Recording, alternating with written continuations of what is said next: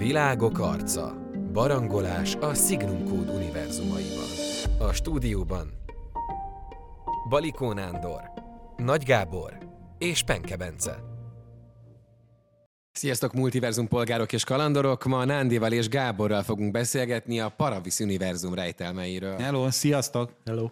Azon belül is ö, tisztázzuk egy picit, mert ugye ez szerint, az univerzum szerint ezekben a történetekben a valóság, illetve a világ az három dimenziós síkra van osztva, ez a realis, a mentis és az infinis. Így van. Norbival a regények és a, a, a világ kitalálójával már beszéltünk erről.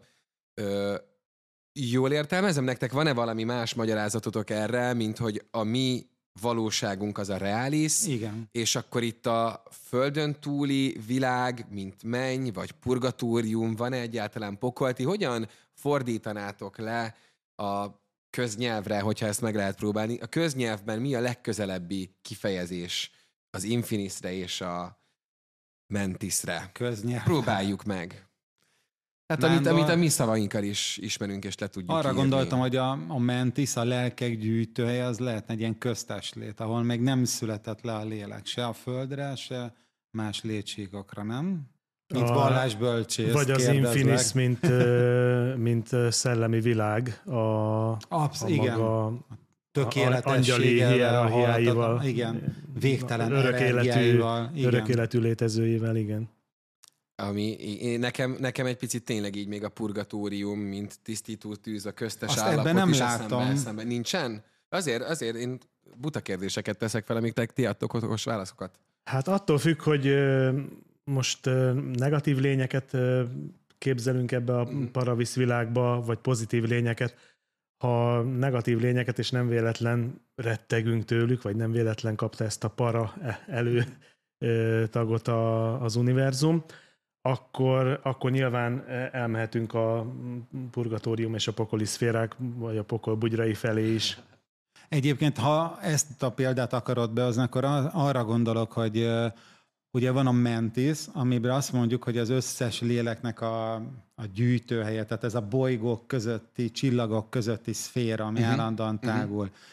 És ö, ha azt mondom, hogy ezek a lelkek, akik ott tartózkodnak, nem képesek kiélni a vágyaikat, nem képesek megélni se, semmit ott, addig, amíg nem születnek le a realizba, vagy ne hagyj Isten, akár az infinisbe, tehát ami egy még hatalmasabb lehetőségekkel teli világ, akkor ilyen szempontból számukra lehet ez egy purgatórium, mert egy tehetetlenség állapotában uh-huh. van, hogy a mentisbe, és csak a vágyad van, amit nem tudsz kiélni. Hogy vagy Sőt, egyik, vagy ugye másik. most ed- eddig ugye milyen keresztény kultúrkörben gondolkoztunk itt a Mennyországgal meg a pokollal, de akár elmehetnénk buddhista irányba is, és, Bardó. és beszélhetnénk igen, Bardóról, Nirvánáról, és, és ugye ott is arról szól a dolog, hogy, hogy addig, amíg az embernek vágyai vannak, és azt ki akarja élni, addig reinkarnálódik, és zajlik ez a körforgás. A realizba.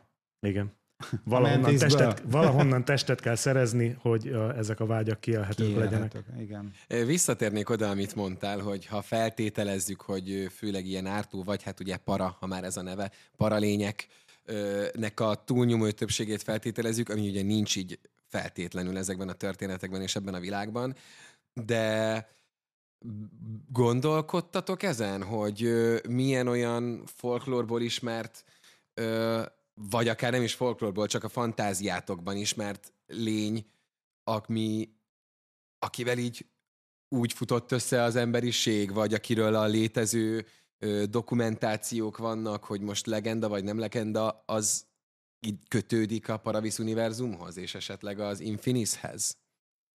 Lehet, hogy kacifántosan tettem fel a kérdést, de úgy látom, hogy már tudsz válaszolni, úgyhogy nem is folytatom. Nem biztos, hogy jól tudod, de onnan fognám meg, hogy először is vannak olyanok, akik a ha játék például ezek, hogy a nem nevesített karakterek, tehát mint Aha. egy szellem, vagy egy eh, jelenés, ami bárkihez, bármihez tartozhat, és akkor amiről te beszélsz, még az lehet olyan, ami eh, akár történelmi személyiség, tehát hogy vagy a, a folklórban megjelent konkrét lényről gondolsz?